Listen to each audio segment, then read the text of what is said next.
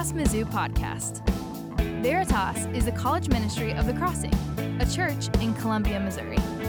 Our greatest hope is to see more and more college students believe that Jesus is more. To get connected, check out our weekly meeting on Tuesday nights at 8 p.m. on Mizzou's campus. For specific details about where we meet, how to join a small group, or more information about Veritas, visit us online at veritasmizzou.com. Stay in the loop with what we're up to, follow Veritas Mizzou on Facebook and Instagram. We hope you're encouraged by this message. In, uh, in 2017, the New York Times ran an article with uh, the headline, The Internet's Broken. Now, it wasn't just a headline, it was actually part of a quote. It came from a guy named Evan Williams. Evan Williams, uh, if you don't know, is the co creator of Blogger, also one of the founders of Twitter. Uh, admittedly, two platforms that have been created, this is kind of their words, created uh, with the hope of giving people uh, the freedom and ability to express what they think, how they feel, their emotions, whatever it is online. And what's interesting about this article uh, is that uh, the interviewer asked, asked Evan Williams, says, you know, how, how would you say, this is years after these things have been created, these things have started, uh, there's been lots of people using them, right? How are these things going? This giving people the ability to, to kind of say whatever they want, whenever they want, uh, express their feelings, express their thoughts and opinions out on the internet. How do you think it's going? Evan Williams just looked at the interviewer, and, and that's where the quote comes from. He says, I, I think the internet's broken. I think the internet's broken. And, and not only that, he said, I've been thinking that for a long time now, but, but not only that, I think it's getting worse. I think it's getting worse. How so? Well, well, uh, the article goes on and it says uh, Facebook. Again, this is 2017, so a few years ago. People are using Facebook to showcase terrible things suicides, beatings, murders, all in real time. Twitter is a hive of, of uh, trolling and abuse that seems unable to stop. Fake news is running rampant. According to a Pew Research survey, four out of 10 American adults say they've experienced harassment online. This is four years ago. I mean, imagine what else and how many more we could add to that list. He also said this, I think it's interesting. He said, I thought once everybody could speak freely and exchange information and ideas, I thought that the world was just automatically going to be a better place. I thought if I could just create something that could give them, give us the ability to say whatever we want, whenever we want, that it's just gonna make the world a better place. I was wrong. I was wrong about that. The internet's broken. But of course, it's not just the internet, right? Like it's the culture, it's it's our world too, because we see sometimes we experience the same kind of brokenness. The same kind of harshness and cruelty, the ways in which our culture at, at, at times, it can be a pretty unjust, it can be a pretty unforgiving, it can pre, be a pretty unjust place, yeah? I mean, think for a second. Think for a second how often people, human beings created in God's image, human beings created in, in God's image, how often we, we reduce people to their ideologies. So we don't see people as much as we see their political preferences. We don't see people, we see conservatives. We don't see people, we, we see uh, liberals. We see libertarians. We don't see people, we see social justice warriors. We don't see people, we see snowflakes, whatever, right? We don't see people, we see skin color. We don't see people, we see sexual preference. We don't see people, we see gender. Now, of course, that's an overstatement. That's not everybody always, right? There are A lot of good things, but it's kind of true. It's kind of true that, that that is what's happening right now in our culture, that we reduce human beings, people made in God's image, to ideologies. And when we do, what happens? We become increasingly quick to quarrel. We become increasingly easy to offend, don't we? And when that happens, what happens? We, we become divided. We become divisive, at odds, suspicious, angry at each other. And when, when a culture becomes angry and at odds, what do we do? We tribalize. We form groups, we form our cliques, we get our people together, and then we cancel. And we call out. When you're not inside, when you speak against the inside, you're called out. And when we call each other out, when we cancel each other, we virtue signal while we do. I'm good, you're bad.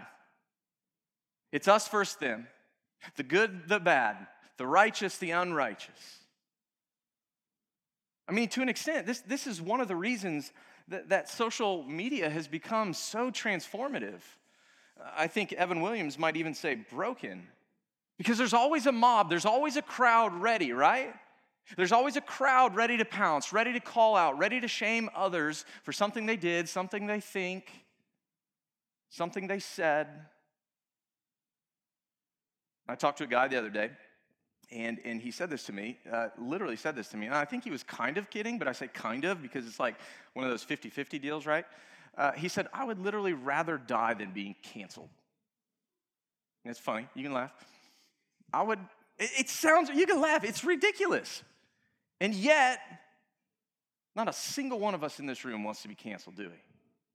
Nobody wants to be canceled. Nobody wants to be called out. In fact, it's why a lot of us are walking on eggshells, afraid of saying the wrong thing, afraid of liking the wrong post, sometimes even defending an innocent person when the crowd is against that person. Why? Why are we afraid? Because we're afraid of the crowd turning on us. That's part of the culture that we live in. Now, obviously, it's not the entire culture. There's good things about our culture, but, but if we're honest, this is some of the really bad, the really broken in our culture right now.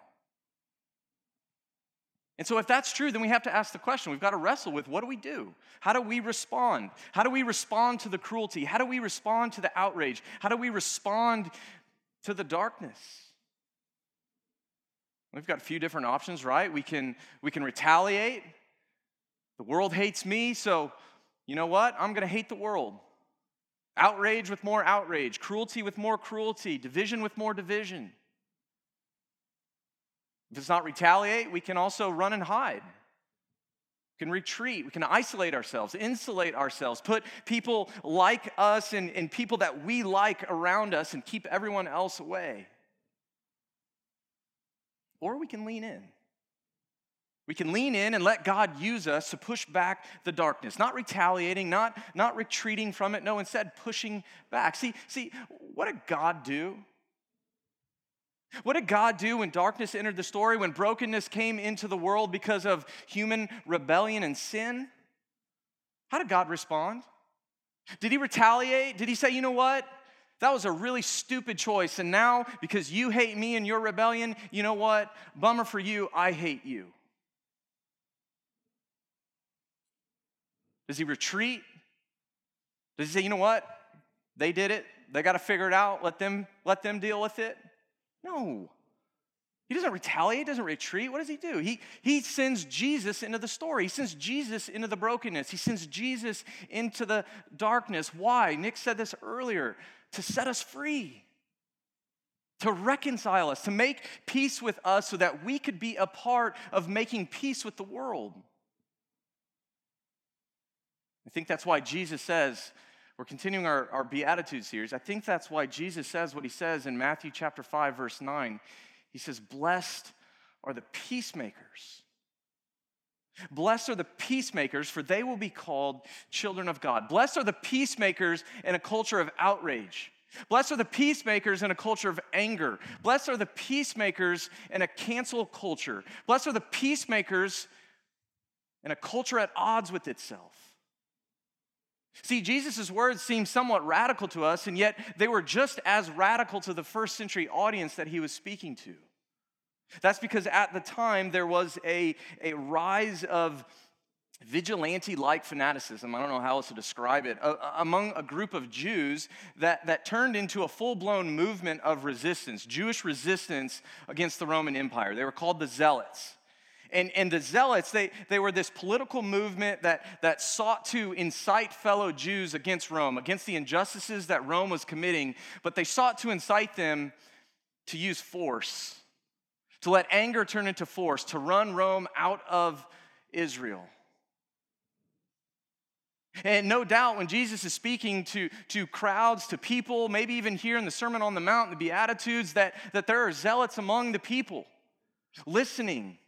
Seeing Jesus, hearing his teaching, hearing his thoughts, hearing his ideas. And imagine how countercultural it would have been to hear Jesus say, Blessed are the peacemakers to a group of people that's trying to incite violence. But Jesus says, No, no, no, no, no, no, no, no. Instead of seeking justice through violence, turn from retaliation to reconciliation. Instead of seeking justice through violence, turn from retaliation to reconciliation. He says, Blessed are the peacemakers, for they will be children of God. See, see we hear peace, and, and I think we hear, maybe at least, we hear inner peace, right? We've got, we've got apps that help us get inner peace, we've got exercises that give us inner peace, but that's not, that's not what Jesus' Jewish audience would have heard. It's certainly not what, what Jesus is talking about here. No, what, what Jesus is talking about and what this audience would hear is, is you've heard this word, shalom. It, it's, it's, it's this Hebrew word, it's, it's, it's how the, the Jews, when, when Jesus is talking about peace, it's the word that would have come to their mind. What's shalom? Shalom, it, it means universal flourishing. It means wholeness. It means delight. That, the kind of peace that, that uh, to summarize, the way things ought to be right? Contentment in our relationship with God, contentment in our relationship with, with each other, contentment in our relationship with this creation that God has made that He's given to us. And so Jesus is saying, Happy are, are, are, you when, happy are you when you bring shalom, when you bring peace, not retaliation. Happy are you when you bring flourishing. Happy are you when you bring wholeness. Happy are you when you bring delight. Happy are you when, when, when you bring joy. Happy are you when you bring life to people around you. See, peacemakers bring peace. Peacemakers bring shalom, and we do it. They do it because that's what God has done. He's brought peace himself. And so, the second half of this verse, Jesus says, Blessed are the peacemakers, for they will be called children of God. Children of God. I've mentioned this before. I've got three kiddos. Uh, some of you know them, some of you babysit them, bless you. Uh, my oldest, though, is, is Lily, my daughter. She, um, she's great. I, I, shared that I was going to talk a little bit about her tonight, and she was uh, a little embarrassed, but mostly excited that Daddy was mentioning her tonight. But one of the things you've got to know about Lily is, is Lily has this laugh right? And, and Lily's laugh is legit equal parts maniacal and equal parts joy. And then on top of that, it's like, you know, loud, like really loud. And, and my daughter, when she laughs, and especially lately, for whatever reason, uh, she's, she's doing this thing now where she stomps her foot.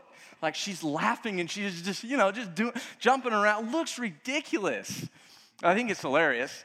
Uh, and I'm talking to her about it one day. I'm like, Lily, like, where is this laugh coming? Like, the stomping, the jumping, the, the cack, like, where is, literally out of nowhere. I have no idea how my wife even heard us having this conversation. Pops out around a corner like the butler in Mr. Deeds, uh, which you actually probably have no idea what that reference is because I'm old. Anyway, comes out of nowhere. And she said, Are you kidding me? And I look at her, I'm like, What did I do? And she goes, She laughs like that because you laugh like that. And I was like, You're right. I had no idea why I'd never connected the dots. It's also probably why I think it's so funny when Lily does it. But here's the point, right? Lily looks and acts like I do in more ways than one because she's my little girl. Right? Lily mimics her dad. That's what Jesus is getting at here. When, when Jesus says in Matthew 5 9 that blessed are the peacemakers, for they will be called children of God, Jesus is saying that, that children of the Prince of Peace, one of the titles given to Jesus in the, the book of Isaiah in the Old Testament. Children of the Prince of Peace should look and live like the Prince. If we're children of God, we should look like God. We should live like God. We should push back the darkness in a culture at odds with, it, with itself. We don't retaliate, we don't run. No, we bring peace, we bring shalom to a broken world, to broken relationships to broken selves. See, I think sometimes we, we, we, hear these, you know, these, these conversations, these talks, sermons, whatever you want to call it, uh, you know, about peace, and we, we kind of think, yeah, it's great, but yeah, not so much for me. Or it's, or it's like optional that, you know, not everyone has to do this. I want you to see how serious the Bible is about making peace with each other. This is Matthew chapter 5. This is a few verses later, still uh, in the Sermon on the Mount, verse 23. This is what Jesus says Jesus says, Therefore, if you're offering your gift at the altar, and there remember that your brother or sister has something against you, leave your gift there in front of the altar. First, go and be reconciled to them, then come and offer your gift. Now, a couple things. First, I think that sometimes we hear these verses and we get them wrong. We flip them, right? We think that what these verses are saying to us is that, that if we have a problem with someone, if there's a conflict, that, that we should go to the person and, and, and share and talk and, and let that person know what they've done. Now, that's a good thing. We should do that. When we have conflict with people, we should go to people. We should talk about that conflict. We should deal with it, not avoid it. But that's not what Jesus is saying here. That's not what these verses say. Jesus says that, that if a brother or sister, he's talking about Christians, fellow believers, if, if you know that, that, that someone has something against you, they don't come to you, you go to them if you're aware of it. If you know that there's something that someone, a fellow believer, has against you, you leave your gift at the altar and you go to them. And we don't, I, I don't want us to miss this because, because what Jesus is saying is that making peace with each other, making peace with each other is so important that a worshiper, worshipers should interrupt the sacred duty of presenting an offering, presenting a gift on the altar in order to go reconcile, in order to go make peace. Now, we don't make offerings, we don't leave gifts, we don't have altars up here. That'd be super weird. But what does this have to do with us? What does this mean for us right now in 2021? Well, let me fine point it a little bit. I think what it means is that it's, it's more important for you and I to first be reconciled to each other than it is for you to come here to Veritas. I, I think what these verses are saying, I think what Jesus is teaching us is that it's more important for us to first be reconciled to fellow believers than it is to come to church. Because if we come to things like Veritas and if we come to things like church and, and, and, and we worship, really our worship is a sham if we've got conflict in our life that we know about and we're unwilling to do anything about it.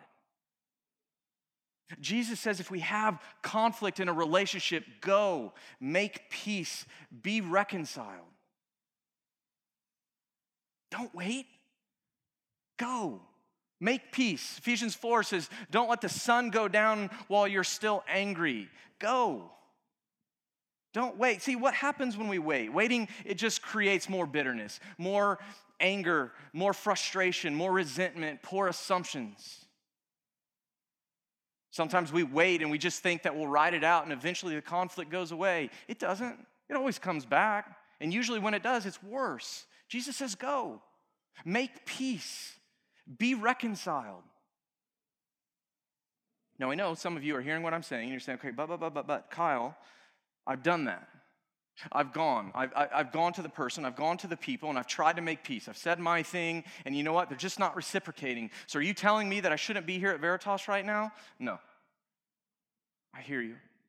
And Paul does too. Romans 12, verse 18. This is what he says. He says, If it is possible, as far as it depends on you, live at peace with everyone. Live at peace with everyone as far as it depends on you. Be reconciled, make peace. That's the goal. But Paul knows that it won't always happen. It's not going to always happen. But when he says, as far as it depends on you, what that means for us is that we always do our part. We always apologize. We always ask for forgiveness. We always own our part of the conflict, however big or however small. There's always an our part, isn't there? Even if our part's smaller, we own that. We go. We apologize.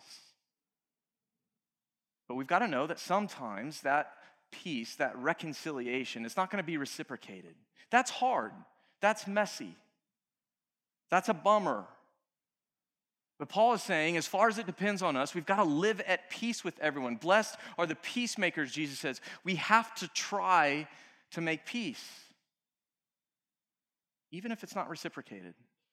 And by the way, sometimes with people that we don't really like. We talked a little bit about this last week, but we can't not say it again. Matthew 5 43.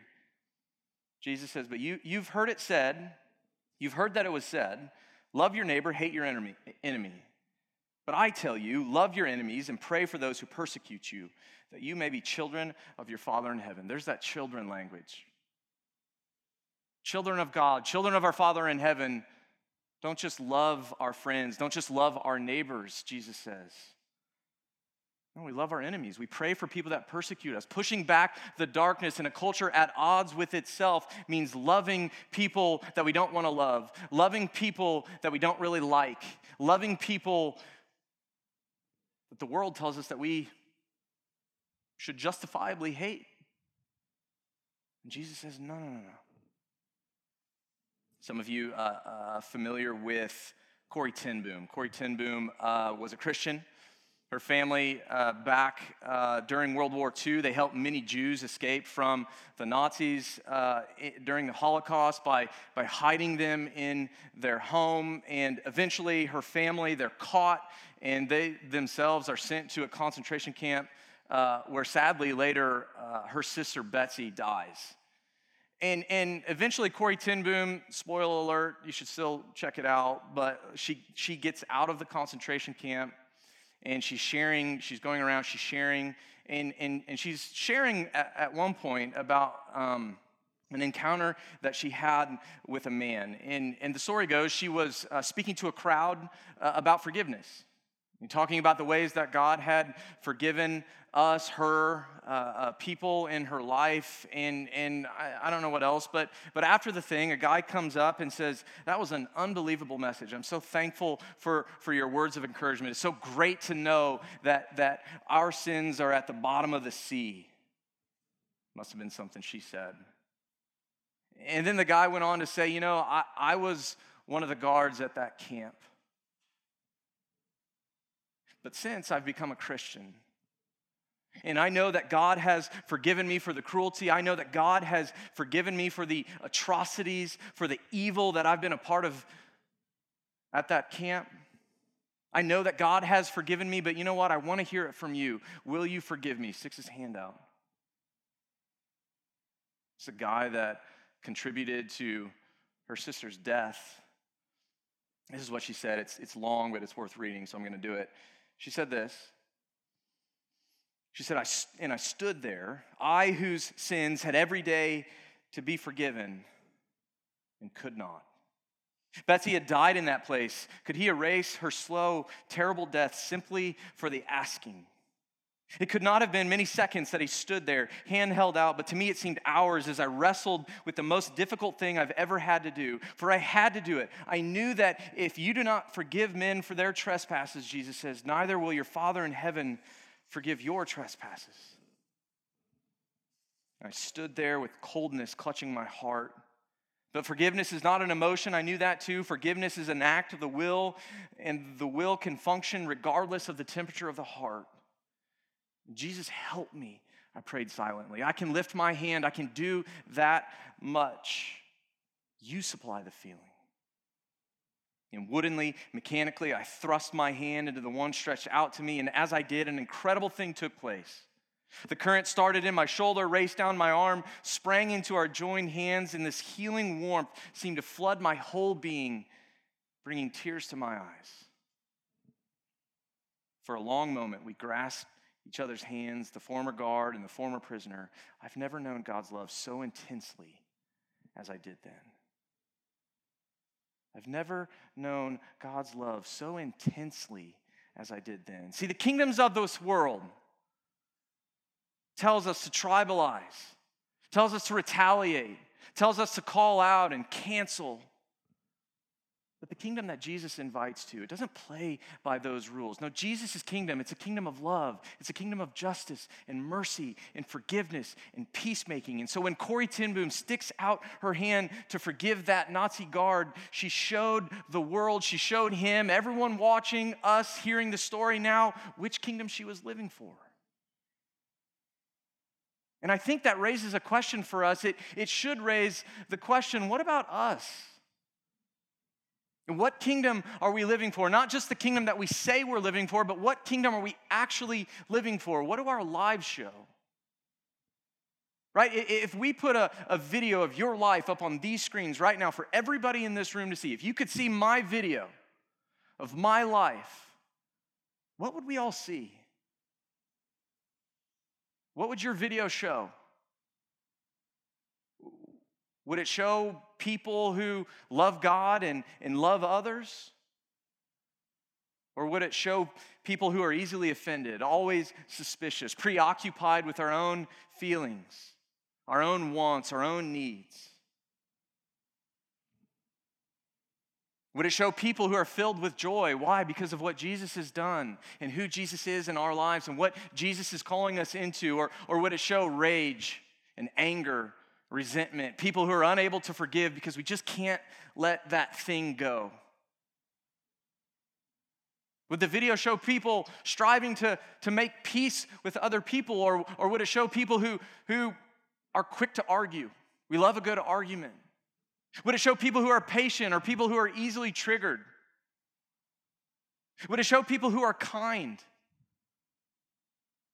Or would it show people that are too quick to trash others, too quick to, to assume the worst, to be uncharitable? Would it show people who are gentle or would it show harshness and sarcasm?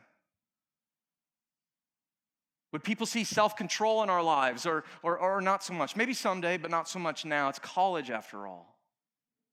See, pushing back the darkness in a culture at odds with itself, it means growing in these things. Paul calls them the fruit of the Spirit, Galatians 5:22. But the fruit of the Spirit is love, joy, peace, patience, kindness, goodness, gentleness, self-control. See, children of the Prince of Peace look and live like the Prince. Living for the kingdom, living for Jesus' kingdom and not the kingdom of this world, it means living differently than the culture around us. It means living differently at times than the people around us. Music team, go ahead and come back. I want to go back to this thing that Nick's talking about earlier. When Jesus, think about this. When Jesus is being nailed to the cross, when those spikes are, are piercing his wrists, when those spikes are, are piercing his feet, when people are hurling insults and taunting and spitting on him, he's being nailed to a cross. What does he say? He says, Father, Father, forgive them. The people nailing him to the cross, Father, forgive them. The people spitting on him, Father, forgive them The people rebelling against him. Father, forgive them. See, Jesus died to redeem us. He died to reconcile us. He died to make peace with us so that we could be a part of making peace, bringing His peace into the world. And so, who do you need to make peace with? Think about that for a second. Who, who in your life right now, who do you need to go and make peace with? Who do you need to reach out to this week? Who do you need to reach out to tonight? Send a text, grab coffee, say, I'm sorry. I want to own my part. I know it's not the whole part, but I want to own my part. Who is it? Who do you need to reach out to? Do it. Where is bitterness and anger and resentment? Competition, rivalry? Where's that growing in your heart? And because it's growing, because you're harboring that resentment and bitterness and anger, it's, it's preventing you from living at peace with people. See, Jesus is saying to every one of us tonight go, make peace, reach out. Blessed are the peacemakers, for they will be called children of God. Jesus makes peace with us so that we can be a part of bringing his peace to a world that desperately needs it. Amen. Thanks for listening to the Veritas Mizzou podcast. If you were encouraged by this message, Please be sure to rate us and hit subscribe on iTunes, Spotify, or wherever you get your podcasts.